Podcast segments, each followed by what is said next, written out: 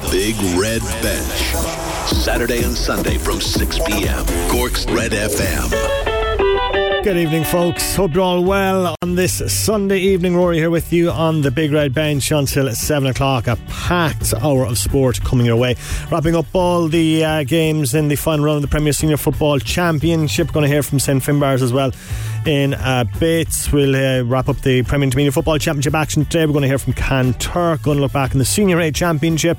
And we will hear from Béla and Gertig and Banzin. Also on the show tonight, going to talk to Andrew Horgan about a big week for the Republic of Ireland as they take on Slovakia. We're going to talk to Tom Savage of Three Red Kings as well to talk about Munster's pre-season preparation and plenty more besides. You're listening to The Big Red Bench on Cork's Red FM.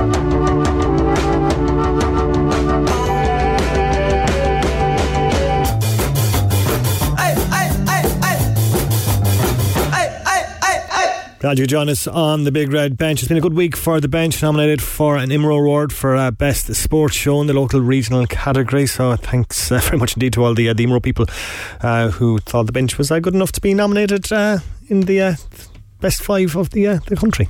I'm not very good at this taking credit thing, so yeah, I was delighted to be nominated. I was nominated for Sports Broadcaster of the Year as well, so it was great to see Cork's Red FM Sport flying the flag at the IMRO National Radio Awards, and that will be taking place in about 5 weeks time on October 7th I believe, up in Aghada, I think, Kilkenny. So fingers crossed, but look, delighted to be nominated and all that jazz. Right, I'm going to wrap up today's action first though. Going to get a goal update from Peter Smith, as Colm was just mentioning there at the end of his show. Manchester United leading Arsenal. United 2, Arsenal 1. A wonderful goal scored by Marcus Rashford, latching on to a wonderful through ball by Fernandes initially. Rashford took one touch to steady himself before firing past Ramsdale. It's United 2, Arsenal 1. And 72 minutes on the clock there. Elsewhere, Brighton had a 5-2 win over Leicester today. Richard Newman. Full time, Brighton and Hove Albion 5, Leicester City 2. A superb win for the hosts, who strengthened their position in the top four. But Leicester now, their worst start to a season in 39 years, 1 point from 6 matches, bottom of the table. And despite scoring twice, they rarely threatened. It didn't look like it'd be that way. A minute in, when Kelechi Iheanacho put them ahead, Albion responded well. The equaliser, a Luke Thomas own goal, and then Moises Caicedo put them ahead. That only after 15 minutes. And against the run of play, Leicester equalised before the break through Patson Daka, who latched onto a ball over the top. Brighton started the second half strongly. Alexis McAllister had a rocket of a goal, controversially ruled out by VAR when his teammate was offside. But Leandro Trossard put them ahead, and Trossard won a penalty. McAllister scored it, and then McAllister rounded it all off with a stunning free kick in the final seconds. It's finished Brighton 5, Leicester 2. So that's Leicester City still rooted to the bottom of the table, just 1 point from 6 games. Pressure has to be growing on boss Brendan Rodgers. Across both aspects of the game in terms of defending, and then with the ball we give it away so cheaply. So and at this level, against a good team that collectively play well together, you can suffer. So unfortunately that's what happened. Brighton boss Graham Potter meanwhile says a good afternoon for them. Great performance, amazing win. The players were incredible. You know, got off to a bad start and then to recover like we did, scored 2 goals to get back into it with a better team, conceded a poor goal, but then the second half performance was fantastic. And can't say too much other than really, really happy. Sheffield United back top of the Championship, but they had a 2-0 victory at Hull today. Reading briefly were second, they're now third after a 2-1 win at home to Stoke. Strugglers Huddersfield suffered their 5th defeat in 7 league games. They lost 1-0 to Blackpool. Going to recap all the day's Gaelic games in the Premier Senior Football Championship shortly, and the Premier Intermediate Football Championship. We give those results in just a bit. In the Ladies Football Senior Championship today, Éire Óg have beaten Fermoy 7-13 to 2-9. Kinsale beating Valley Rovers 4-16 to 3-7. St Fals losing out to Bride Rovers today in Rathcormac. Bride Rovers winning 4-12 to 3-8. Clonakilty taking on Aghada in Ahamilla. That's a 6:45. In the Cork Camogie Senior Championship, Shandoon defeating Avondhu 3-11 to 5 points. Carrickdown and Carbery is just underway. St Finbarr's meanwhile defeating St Catharines today 1-14 to 8 points. Motorsport victory for Max Verstappen today. The Formula 1 Championship leader taking another big step towards retaining his title with a win at the Dutch Grand Prix. He crossed the line And Manchester United have gone 3-1 up against Arsenal. We'll get you that goal score and that goal update in just a bit. Sorry, just out of the corner of my eye there, just getting distracted. I was just reading the Motorsport. Manchester United 3, Arsenal 1, 75 minutes on the clock at Old Trafford, turning out to be what will be a very good day for United this afternoon at Old Trafford. Rashford with his second after Christian Eriksen squared for him to tap home, so United leading by 3-1 there. But just go back to motorsport, the Formula 1 Championship leader Max Verstappen leading, taking another big step towards retaining his title with victory at the Dutch Grand Prix today. He finished ahead of George Russell, Charles Leclerc tonight, Lewis Hamilton the final podium place at Sandford. Verstappen now 109 points clear at the top of the standings with 8 races left to go. Golf, Cavan's Leona Maguire starting to go on a run in her final round of the Dana Open on the LPGA Tour. She shot 3 birdies in a row. She's up to 1 under par for the day after 10 holes, 12 under for the tournament. That's good enough to put her in a tie for 6th as things stand. Megan Kang leading the way on 16 under par. Jonathan Caldwell shot a 2 under par round of 69 today in his final round of the Maiden Himmerland event in Denmark on the DP World Tour. He finished 6 under, 13 shots off the current pace, or of the lead I should say. England's Oliver Wilson winning by a shot on 21 under par. Tennis, Matteo Berrettini level with Alejandro Davidovic Fokina at 1 set apiece at the US Open. Norway's Casper Ruud taking on Corentin Moutet with their encounter in the first set. Elsewhere today, Coco Gauff looking to book a quarter-final spot in her home open. She takes on China's Shuai Zhang later on today. Ayla Tomjanovic looks to add to her win on Friday over Serena Williams when she plays Lyudmila Samsonova. Finally, to racing, a member of the Glenbeigh Races Committee says the community is numb after the tragic death of 13-year-old Jack de Bromhead. People are sympathising from across the country after he died when he fell from a horse at the Glenbeigh Races in County Kerry yesterday. He's the teenage son of Grand National winning trainer Henry de Bromhead. David O'Sullivan, who's on the Glenbeigh Races Committee, is offering his sympathies. Our heartfelt condolences go out to the family. The racing committee is a very tight-knit committee, as well as a group of people that are always together at every race, and I suppose everyone felt the Jerry yesterday, and as a community we're all in mourning today. We're in shock and we're also in mourning. Yesterday, Garev Anam. Alright, Manchester United 3, Arsenal 1, 77 minutes on the clock in that game, and that will certainly shake things up at the top of the Premier League table. It'll put Manchester United within 3 points of Arsenal if the Red Devils can hold on to get all 3 points here, and it'll be Arsenal's first loss of the season, the first drop points of the season. That would keep them a point ahead of Manchester City on top of the table. Alright, going to start the show with Gaelic games. Look, a very busy day today in the Premier Senior Football Championship. The results first off, the reigning champion St Finbarr's beating Carbery Rangers 2-13 to 10 points. Éire Óga losing out to Carrigline 1-12 to 10 1-10. Douglas with a narrow win over Mallow 2-11 to 2-10. Valley Rovers 2-10. Ballincollig 4-14 was how that finished. Elsewhere, Nemo Rangers a narrow win over Clonakilty in a low scoring affair 8 points to 7. Castlehaven defeated Newcestown 3-12 to 1-9. So the quarterfinals, Mallow to face Castlehaven. The winners will take on St Finbarr's in the semi-final. The bar straight through to the last 4. Nemo Rangers will face Carbery Rangers. Ballincollig taking on Carbery. The winners there will face each other in the last 4. Now, our man Jeremy McCarthy, the hardest working person in the business, was out at the Bars and Carbery Rangers match today. We'll hear from Carbery Rangers manager Declan Hayes shortly. First, Bars boss Paul O'Keeffe. Paul O'Keeffe of St Finbarr's, first of all, congratulations. Not only have you won today here in Ballinascarty, but you've achieved the goal of reaching the semi-finals of the Premier Senior County. That alone, you must be very happy. Yeah, delighted. Look, I suppose coming down here, I suppose that would have been the objective. You know, like we kind of felt, look, we had a good points differential, and we felt, look, that even if we won by even kind of a tight margin today, we probably would have got it over the line in terms of getting to the semi-final, especially with the hurlers being involved over the next couple of weeks, you know. So it's nice, it kind of dovetails in with what for the dual players anyway. So, but look, mission accomplished. We get to the semi-final and we see where we go from there. Did you handle the elements better than they did? I mean, the 2 goals in the first half, using the win, you seem to get, you got a much better score. Yeah, look, I suppose, look, that was kind of the thinking going in, look, that if you could build a decent lead, then you put the squeeze on the opposition for the second half, and it just makes it difficult for them, and look, it just kind of went according to plan. So, you know, delighted with the performance overall. You used the subs bench today, which was no harm as well in a game like this, an attritional game like this, but Stephen Sherlock coming in, they missed John O'Rourke's influence, but you gained Killian Myers, Murray and Sherlock, and the movement of those forwards was really something else. Yeah, look, it's something we've been doing a lot of work on, and I suppose we were cognizant of the fact that the hurlers are going to be involved next weekend, so look, we kind of rested, when it looked like the game was secure. We got the boys off, and then give other fellas an opportunity to come on as well, so it kind of got the bench on, and that kind of keeps everybody happy in the end of the day.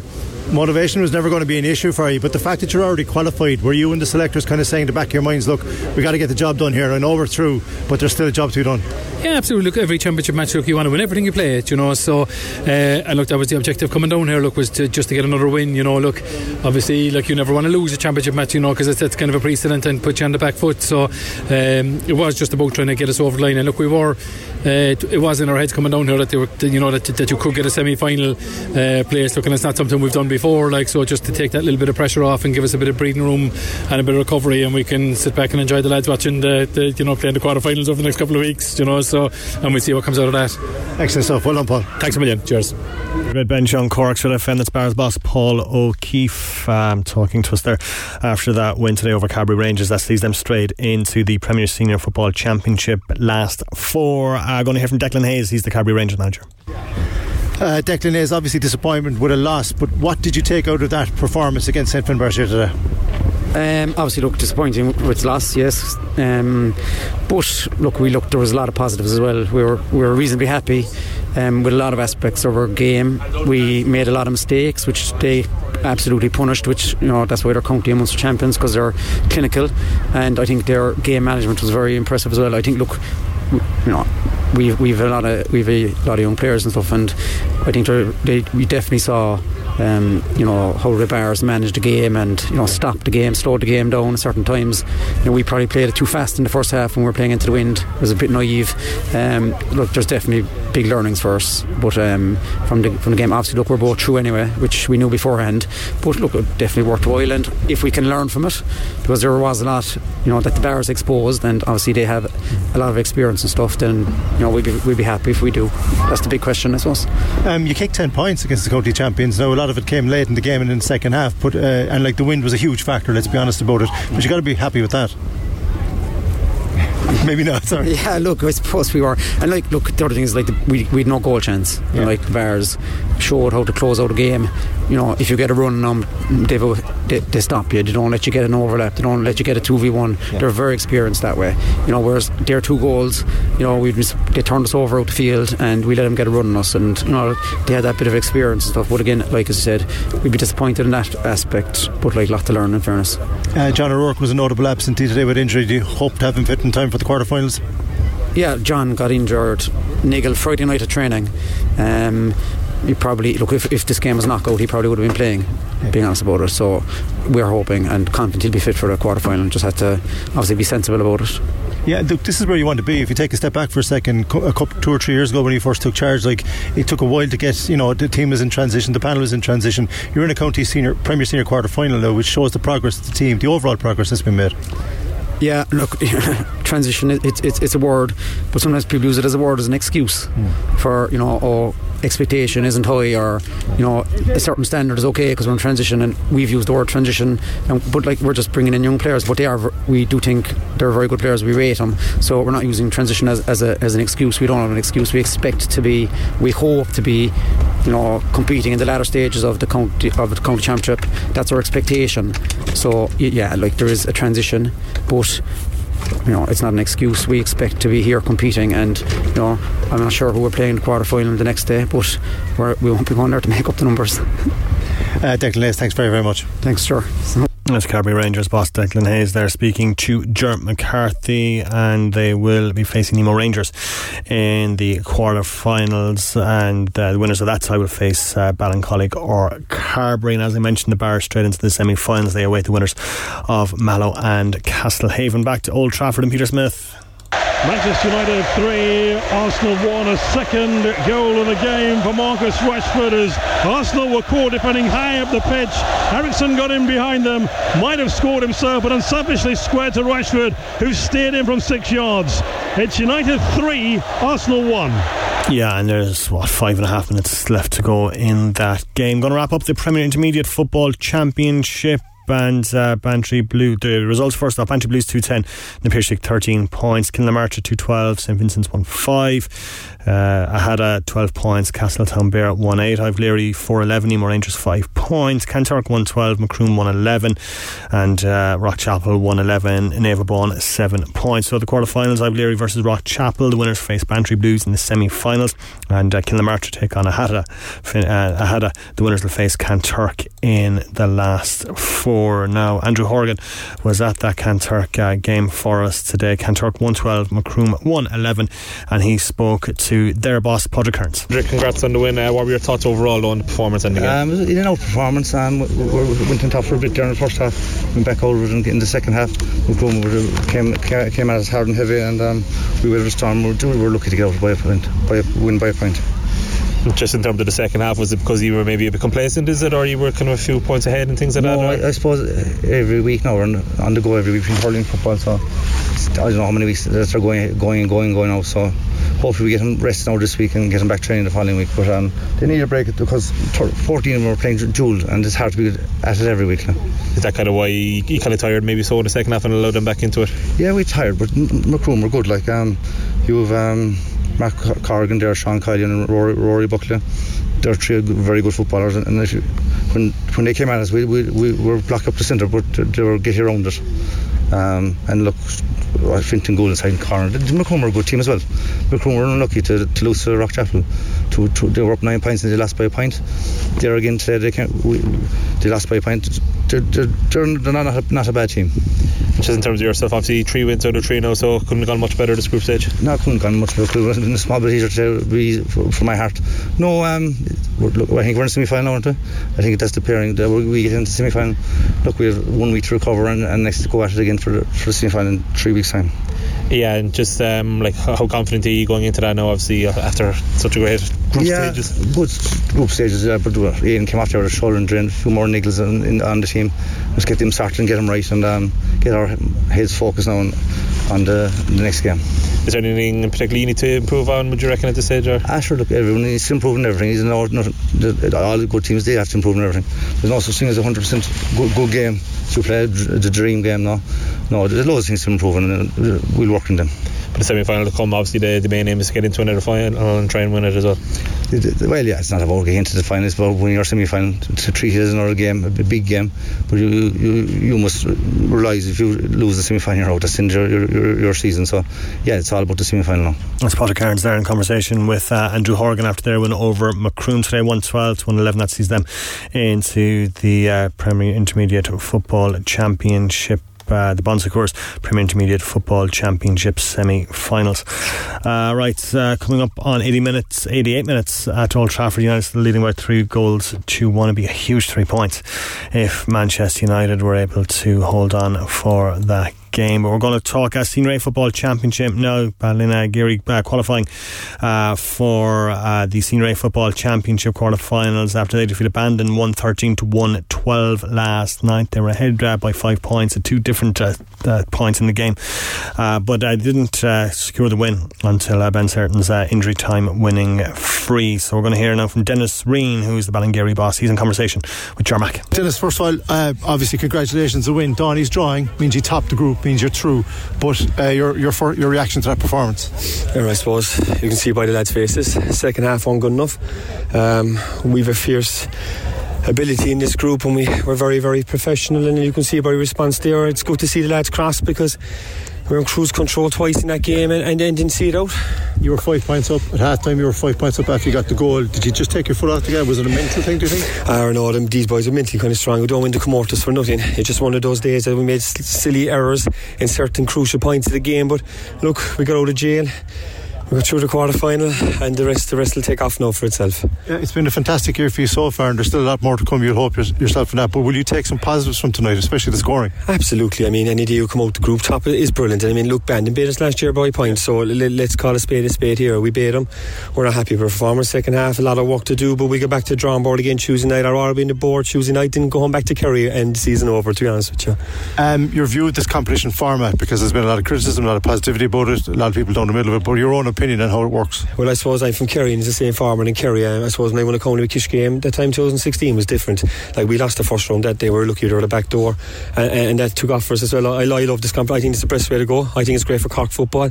Everyone has to play the last game, which is the most important thing. There's no dead rubber, and that's the most important thing. But look, as you can see today, exciting, and move on. That's Dan Serene there in conversation now with Jeremy McCarthy. Going to hear now from Bannon boss Colm O'Hearn.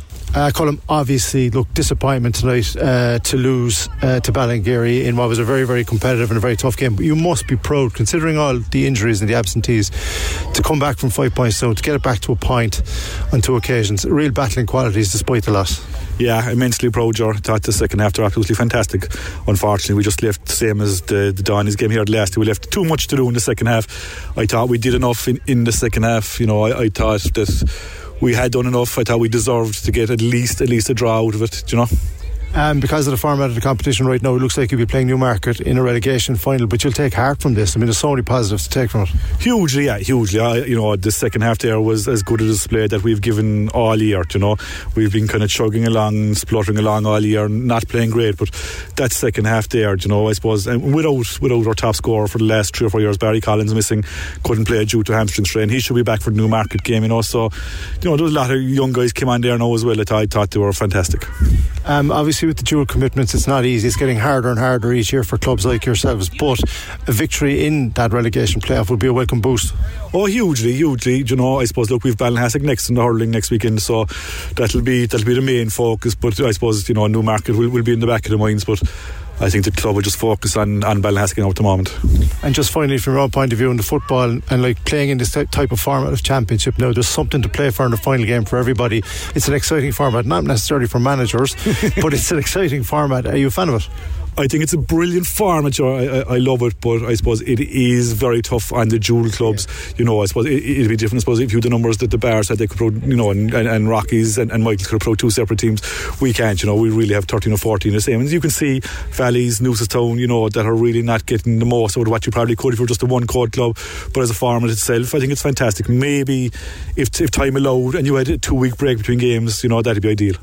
And just finally, you're looking forward to this. It's a one-off game. Your players show tonight the heart and determination in that band in jersey. You'll be looking forward to it. Yeah, really looking forward to it. Now, going back to the league, Newmarket gave us an awful pace inside in Bandon, and she doesn't give us about 20 points. So look, but if we can give what we gave there in the second half, we are very much enthused about it. Big red bench on Cork, so the fellas Colm O'Hearn there of Bandon. Just waiting on the full time whistle at Old Trafford. Manchester United picking up a huge 3 points against Arsenal. Their unbeaten run coming to an end.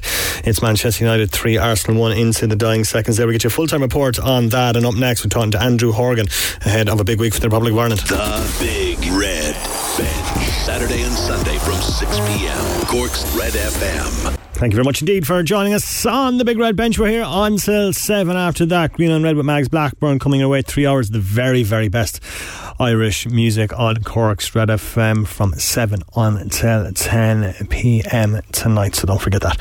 After the Big Red Bench this evening, full-time whistle has gone at Old Trafford. Manchester United 3, Arsenal 1 is how it's all finished there, and a superb win for the Red Devils. Goals from Anthony and 2 from Marcus Rashford in the second half. Saka with Arsenal's goal to make it 1 apiece, but that's a huge 3 points for Manchester United, and they're 3 points behind the leaders Arsenal. After that, they're up to 5th, and they're a point ahead of Manchester City after 6 games. Full time report on that one to come in just a bit. First though, we are going to talk international football. A huge week for the Republic of Ireland as they beat Finland to book a place in the World Cup qualifiers, and another big game to come against Slovakia, and a massively convoluted qualifying system for the World Cup qualifiers. So I got Andrew on the phone earlier to talk to him about that and to try and make some sense of it for us. First though, going to hear very, very briefly from Denise O'Sullivan, the Cork woman who had a fantastic game against Finland, as she always does. I don't think Denise O'Sullivan has ever put in anything less than a 10 out of 10 performance for the girls in green. But let's hear briefly from Denise and then we'll talk to Andrew.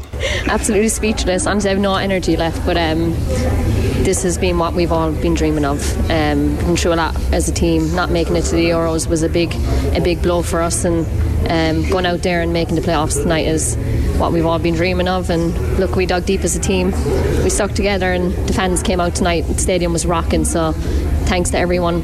You were on this journey with us, so yeah, it's unbelievable.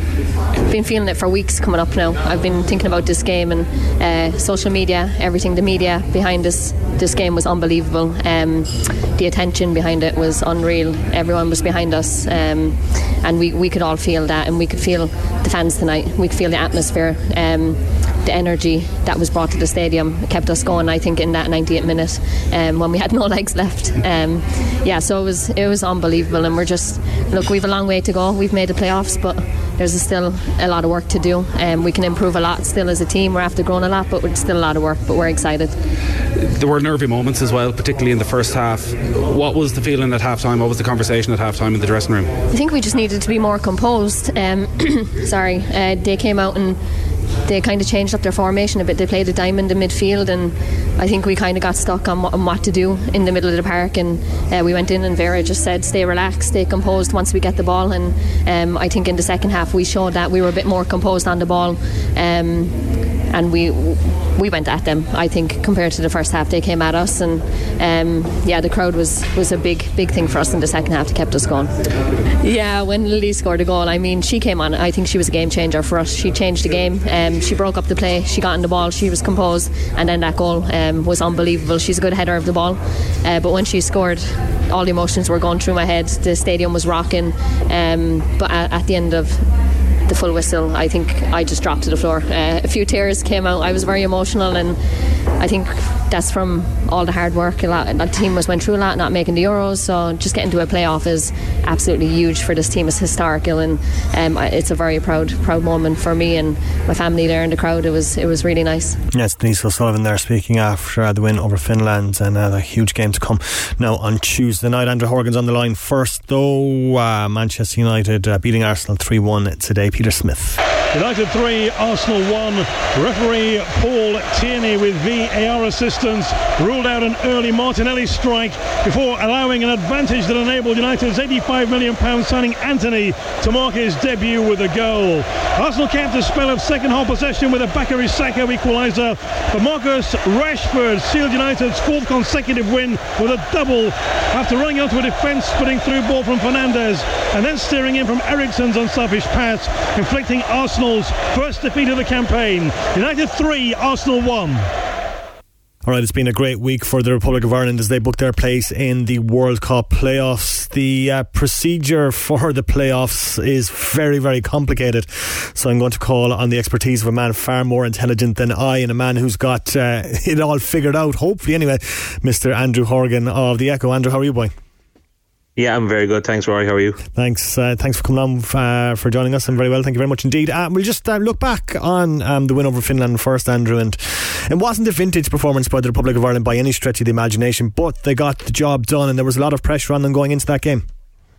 Yeah, and at this stage of the group stages, you know, your last home game and second last game of the group campaign, it's not really so much about the performance. It's all about the result, and Ireland got it in the end.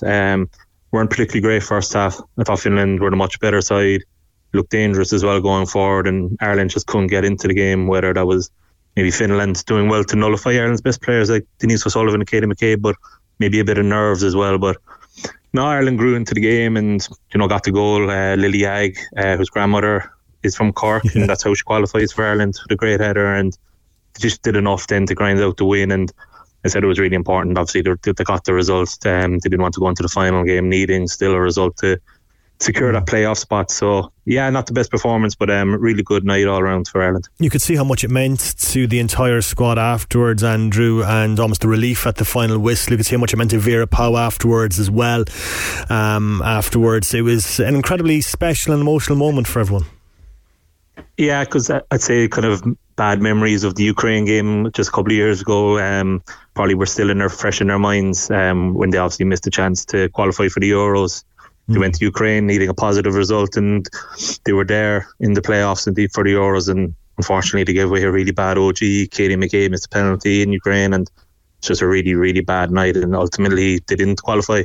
So again, that probably led to the nerves and the tension going into this game. They were probably fears that history would repeat itself, but no, in the end they said they got the job done, and yeah, you could see what it meant to them afterwards. It's kind of relief, but also just like they created history. This is the first time they've qualified or for the playoff for a World Cup, and you can see what it meant to them. And yes, they deserve all the celebrations, but there's still a big game to come, and so they can't get too far ahead of themselves. And I said there could be a few big games coming up after that in the playoffs, so I said they're far away from the World Cup yet, but no, still a great achievement finishing second in the group, considering as well that like Sweden won the group. They were always going to win that group because they're an incredible side, and the battle really was for second, and the clincher with a game to go against Finland, who were their second seeds, is now it's a really big achievement. And when you look back as well and reflect on where the Republic of Ireland have come from, I mean, like 5 years ago they were swapping tracksuits in toilets in Dublin Airport, and now they have a huge chance to qualify for the World Cup. The change in Irish football, Irish women's football over the last 5 years has been astronomical.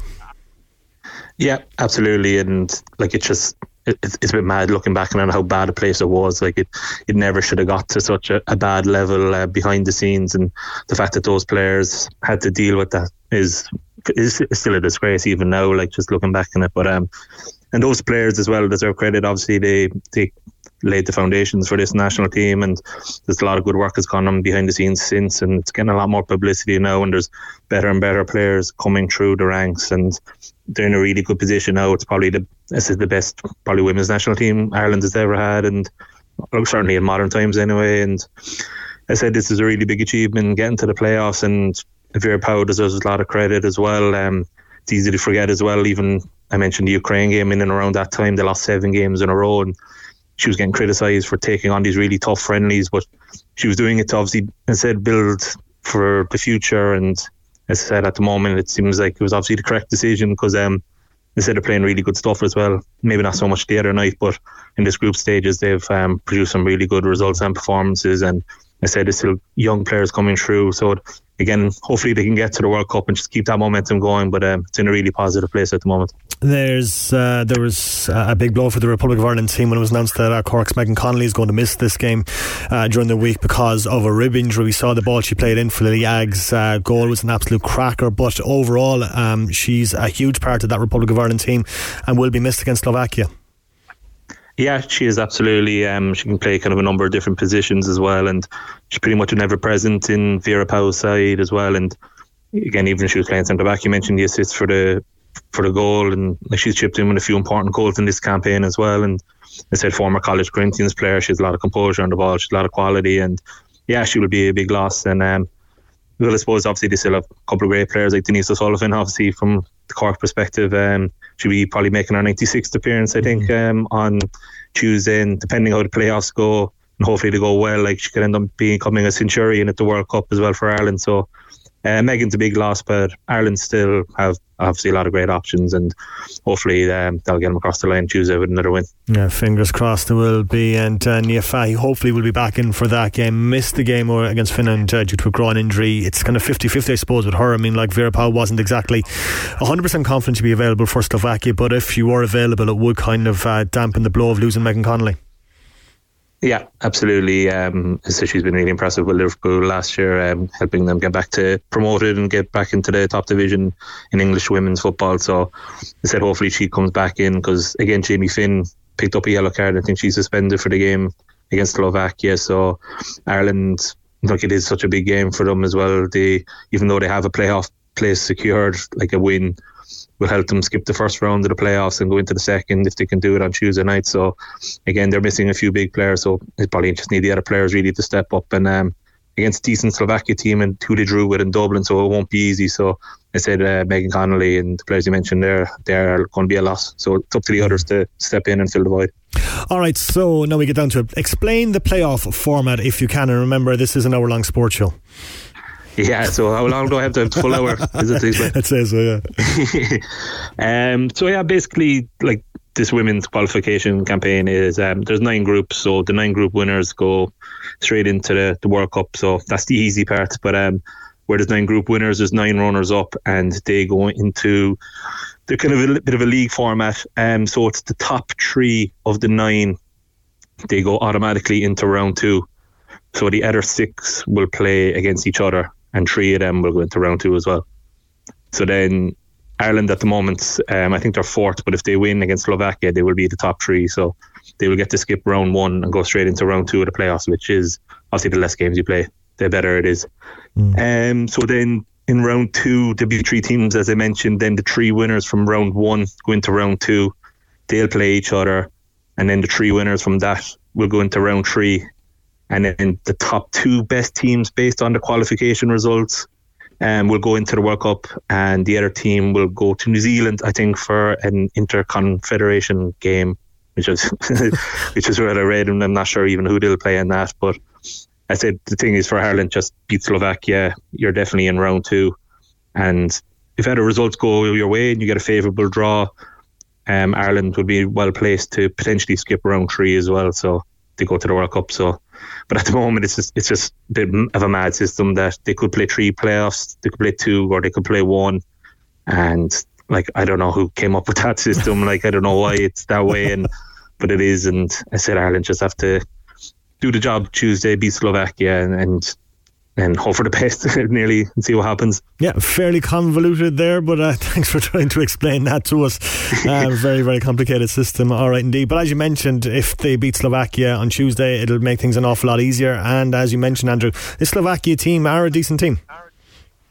Yeah, I said they came to Dublin and I think they finished 0-0. So they were the fourth ranked team, I think, in this group. So again, Ireland, if they play to their best, they probably should be winning the game. They're probably the favourites going into it. It's probably a strange situation for Slovakia as well. It's their last home game, but you wouldn't imagine they're going to have a raucous crowd there roaring them on. Maybe they will.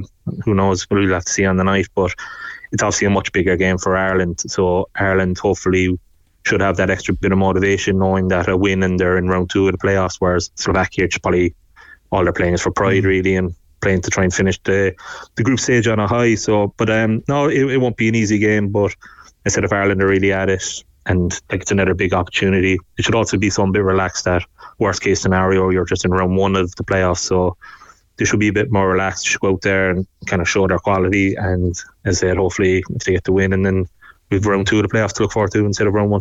Yeah, there was one negative, I suppose, from the game in Tala, Andrew, and that was the amount of empty seats that were there. The FAI had called it a sellout in the build-up to it, and everyone was anticipating a big crowd. Now, there was a huge crowd there, but give and take almost 1,000 empty seats at the game. The FAI said they're going to launch an investigation, but it's kind of frustrating for people who wanted to be there, who couldn't get tickets, had to watch it on TV to see all those empty seats. Yeah, because even at the time, I remember there was a lot of bait out that it was sold out within maybe half an hour or something, so tickets couldn't be got. And I remember even putting out a tweet at the time, and I think it was fair enough. The players wanted it at the Tala, they wanted it to be sold out rather than potentially moving it to a bigger stadium like the Aviva, and it would only be like. But it just seemed like at the time there was such a demand that maybe even it would have half sold out the Aviva. But so the players obviously wanted to play in Tala, and they wanted to play in front of a full house, and like, for all the world, it looked like it was definitely going to be sold out, and they said it was almost that tickets were supposed to be really hard to come by, and you can imagine there were a lot of disappointed people that couldn't go to the game then because of that, because it only holds maybe 7,000 or 8,000, I think. So the fact that then the match kicks off and, you know, there's images coming back and online of just empty seats, and it must have been really disappointing for people that were watching at home and would have liked to have gone, and it must have been really even a bit disappointing for the players, maybe thinking what's going on here, like why aren't all these seats full and stuff. But I said thankfully it didn't impact the results, but maybe it did even impact the result, performance something a little bit, maybe that's a bit of a stretch. But it's just obviously something the FAI need to look into. I don't think it's the first time it's happened either. Certainly it is probably the first time it's happened to a large scale like this, but no, it needs to be looked into what exactly went wrong, just to make sure, because this is with the playoffs, depending on the draw, you could have big home games again to come, even bigger than that game, and you don't want a lot of empty seats, you want a full house. And so yeah, they need to look into it and resolve it, just to see what went wrong and make sure it doesn't happen again. Alright, Andrew, thanks for joining us this evening on the Big Red Bench. No matter, thanks for having me, Roy. Thank you, Andrew. It's always a pleasure having Andrew on the show. And look, it's been an amazing week for the Republic of Ireland. It's another big week ahead, World Cup playoffs to look forward to. And as I mentioned with Andrew, just like a couple of years back, considering that the Irish team were changing airports and giving back tracksuits and stuff like that, so for them to come so far in the last 5 years, it's absolutely fantastic. I watched that game against Finland on Tuesday or during the week, and it was just absolutely fantastic, a great performance, and well, a great result, I should say. I mean, like as myself and Andrew were discussing, maybe not the best performance, but it doesn't matter, they got the 3 points, they grounded out, got 3 points, job done, and now into the World Cup playoffs, and things could get a bit better if they beat Slovakia this week. So another big week ahead for the girls in green. We are going to talk rugby, and Munster playing London Irish at the weekend on Friday in Musgrave Park in a pre-season clash. Tom Savage, our good friend of the wonderful threeredkings.com, spoke to Aidan about just how Munster are shaping up heading into the season. Alright, I'm joined on the line by Tom Savage of the Three Red Kings to review Munster's pre-season and to look ahead, of course, to the season ahead, which starts in a couple of weeks' time. Tom, thanks for joining us. No bother. It's great to be on here. Munster were in town last night. Wasn't a great night for Munster, I suppose, at Musgrave Park. And similar to the Gloucester game, a really poor first half performance that saw Munster 12-0 down. Yeah, it's similar enough from the previous week. You look at that, like I suppose London Irish, we have to give context to it, are further along in their pre-season than what Munster would be at this stage. But at the same time, there were elements of that first half that were very, very disappointing, just like the previous week against Gloucester. Munster are trying to bed in a new system. It's looking like something that, if you look at last season, Munster were kind of playing a 3-2-1 system, where you've got like your forwards aligned across the field in a group of 3 players, 2 players, and then there could be 1 or 2 players on the far edge. This season, it looks like Munster are playing something closer to a 3-3-1. Which is usually flatter than the 3-2-1 system, and with that it requires certain quality in certain players. So, like in the first half of both games against Gloucester and London Irish, we saw Neil Cronin and Ben Healy at 9 and 10. Now there were issues there, I think, for both those players in that system. Issues with the speed of delivery not being quick enough, the quality of passing not being good enough. And that impacts the system overall. Like if it looked like in the first 40 minutes against Gloucester and the first 40 minutes against London Irish, that Munster weren't really winning any collisions, that we were kind of playing with a lack of cohesion. Like that is related directly to the ball you're getting from 9 and 10. And that was a big issue. And it's not to focus or just to single out the likes of, Ben Healy or the likes of Neil Cronin. But it's just, that's just the reality of it. And I think looking at the first half, the first 40 minutes in both games, I think that was fairly clear. Like, you can look at, well, is it the forwards or is it the halfback? And I think that's the kind of it's a chicken and egg thing that doesn't really have an adequate answer, but it does have that they're both interlinked with each other. Now, if you compare that to the second half, last week and this week, Munster were much better, winning collisions, and I think a lot of that comes down to the energy, the speed, and maybe even the ability to challenge defenders the same way that Patterson and Crowley were doing, that has the impact that you would need to make this system work, because you've got more options. You've got, I suppose the defence can't blitz as readily onto the outside onto the outside attackers. That makes it easier to find passes.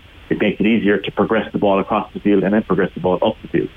And that was the big takeaway I got from last night, is that, like Gloucester, against London Irish in that second half, all it took was that change, 9, 10, 12 and 13 even, and all of a sudden Munster looked way better.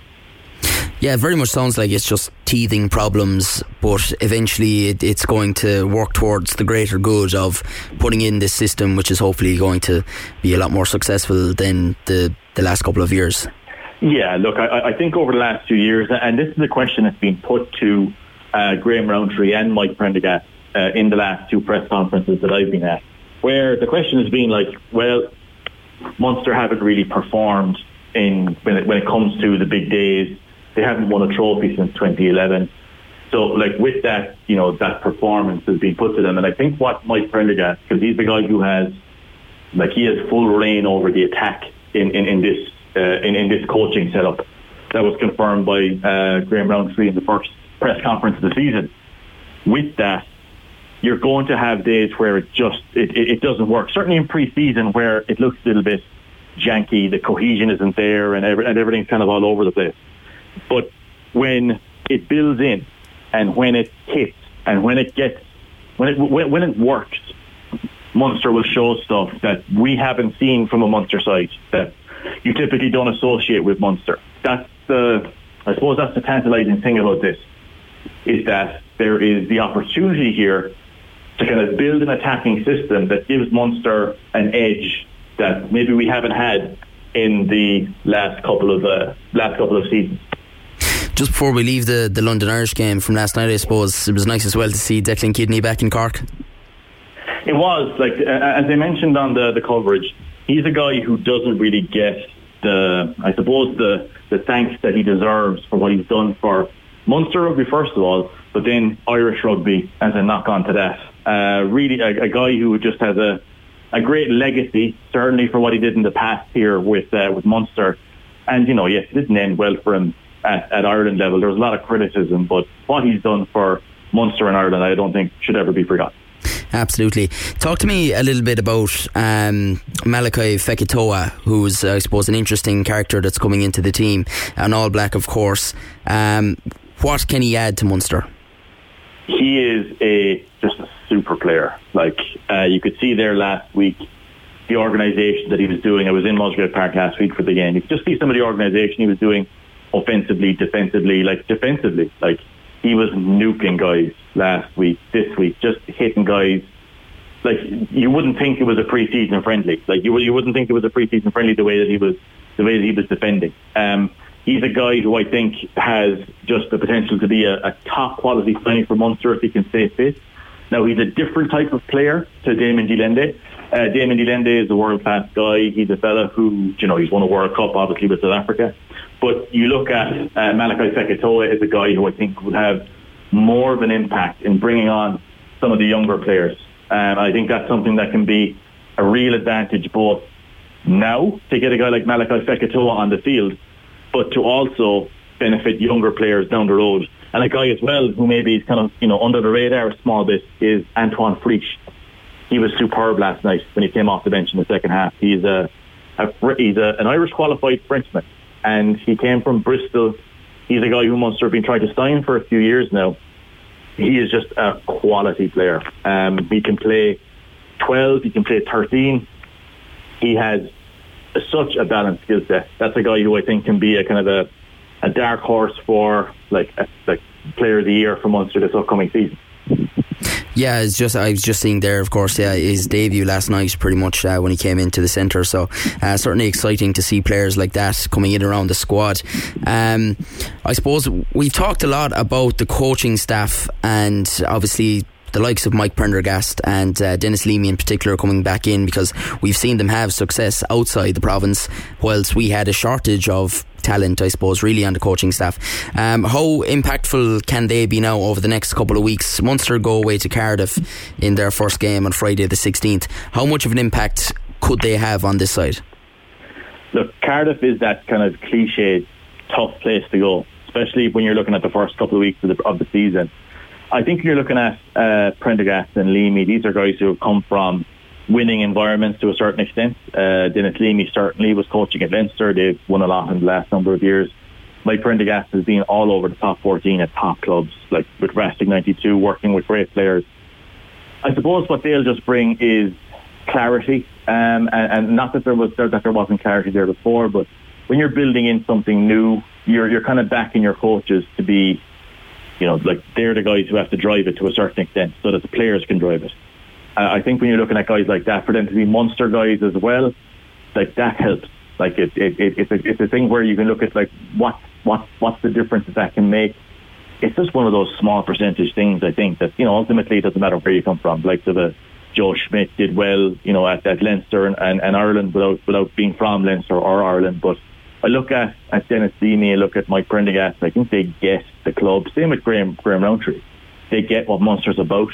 And I think that goes a long way as well to getting guys on board with you. And once you have them on board with you, you can achieve way more. And I think when you're looking to build in and looking to look Munster this year, we're going to build in with a lot of young players. Like, that's going to happen this season. Like, you look at Edwin at Dog Bowl last night, outstanding off the bench, really, really impressive. He's a guy who's been out with an Achilles injury. He's a UCC player this year, I think, AIL wise, but he looked like a guy. And this is against the big physical London Irish side. Edwin at Dog Bowl looked like the real deal last night physically. And he's a guy who, you look at his line-out details, really good as well.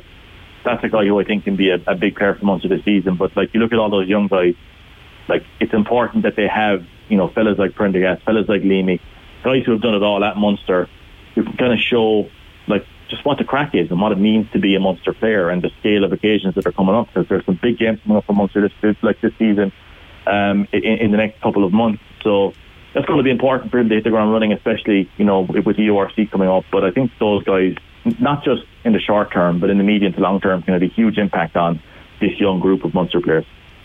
Yeah, and of course then as well, the likes of Zebo, your O'Mahony's and stuff like that. I suppose maybe Zebo and O'Mahony in particular, you're kind of almost looking at last chance saloon now for them to get their hands on some silverware at Munster. Well, that's it. Like, you know, you look at Peter O'Mahony. Certainly, he's won a lot with Ireland, but you know, as Munster captain, there's been no trophies. That's something that's going to weigh on him to a certain extent as a player. It's like, you know, with Zebo, that's a guy who you just love Munster. You know, you look at the passion he plays with. I think looking at both those guys, they're heading into O'Mahony more so than Zebo. I would say they're heading into the kind of the coming up onto the, they're closer to the end of the beginning than we will say. And I think that drive will come from the senior players, but like to an extent you can't just look at the senior players either. It has to kind of come from the bottom up, and I think from the young players driving it on, who have been kind of watching as Munster haven't won anything since 2011. Like, that desire from these young players is there for them to push on, not just to you know, make Munster their own, but to win trophies for the province. And that's a real driver for the younger players who kind of have come up. Like, they've got no fear of the blue jerseys, they've got no fear of going out there and playing. And like, that's something, like, you look at the last number of seasons for Munster, when they've come up against those big games against Leinster, it looks like they've frozen and like they haven't played to their potential. And look, nobody intends to play poorly, but that's just the way that it's happened. And I think that when you look at how well the likes of Casey, the likes of Coombs have done, certainly I think that there's an opportunity now for those younger players to drive the standards themselves, which will in turn kind of get that reaction out of the senior guys as well and energise the whole province. That's the, I suppose, the tantalising possibilities that are there, that if it can catch fire at Munster, like, we've seen that, like, the province with that energy can win and win everything. Just finally, what does success look like this year? It's difficult to say. New coaches coming in, there'll be a lot of younger players getting opportunities. Like, typically you say like that, you know, that people hate the word transition. You know, they just do when it comes to, you know, a team being in transition, because it usually means, like, transition usually means you're going to be losing. Yeah. I don't think that's the case with Munster this season. Now, the start of the season will be very challenging. That Emerging Ireland tour will be a pain, but they should have access to like Ty Byrne, Peter O'Mahony, Casey, Conor Murray, Earl Conway. Well, Conway's injured, but you know what I mean. Getting those guys back in. I think for Munster this season, getting into the URC playoffs, winning one of them, and getting to a kind of certainly to the quarterfinal stage of Europe, depending on the draw, would be, I would say, a success based on new coaching team coming in and everything like that. I will say that if RG Sneyman can get fit and stay fit, then all bets are off. Because he's a guy who can have a Will Skelton-like impact on Munster, the same way that Will Skelton had for La Rochelle and for Stars. RG Sneyman is a game changer. And if he can stay fit, that's a guy who can drive Munster to get above teams like Toulouse and others who have traditionally beaten Munster over the last number of years, because RG Sneyman is that good. And sometimes all it takes is one guy to come back and make a difference. And RG Sneyman can be that difference maker, because again, I don't think Munster are that far off. They just need like one or two players to kind of step up again this season like they did last year. And I think with the right system, I think Prendergast has a system that can work. I think Munster can go far, but on the face of it right now, you would just say, look, I think a good return would be getting to the playoffs, top, you know, finishing in top four, getting to playoffs, maybe making a semi-final and going from there. And again, I think it'll just depend on fitness. Because again, I think with R.G. Sneyman being fit, I think Munster probably won something in the last 2 years if R.G. Sneyman's fit and available. So it comes down to that, I think. And if they can do that, all bets are off. But I would say top four in URC, getting to the last eight maybe in Europe, and roll the dice from there. Absolutely. Well, there is certainly plenty of elements to be positive about and a reason to be excited for the season ahead. So, Tom, thanks a million, and I'm sure we'll chat to you again as the season progresses. Thank you very much. Tom Savage from Three Red Kings, my favourite rugby website and yours. Be sure and check them out, 3redkings.com online. That's pretty much it from our show this evening. Thank you very much indeed for listening to us on the Big Red Bench tonight. It's been a packed hour of sport. If you missed any of it, it'll be on our podcast in just a bit. We heard from St Finbarr's, we heard from Carbery Rangers, heard from Kanturk, heard from Bandon, heard from Ballincollig. Today we talked to Andrew Horgan about a big week for the Republic of Ireland, and you just heard from Three Red Kings there and Tom Savage. And if you missed yesterday's show as well, it's also available online. You can get it on redfm.ie if you want to listen there. You can also go to your favourite podcast app and just search for Big Red Bench and get all the recent episodes up there. So that's it from us. Thank you very much indeed for listening to the Big Red Bench tonight. As I mentioned, we will be back next Saturday and Sunday from 6. You can follow us on social media at Big Red Bench on Facebook, on Instagram and on Twitter. Mags Blackburn is up next. 3 hours of the very best Irish music coming your way on Green on Red. Enjoy the rest of your Sunday night, folks. Talk to you soon. The Big Red Bench, Saturday and Sunday from 6 p.m. Cork's Red FM.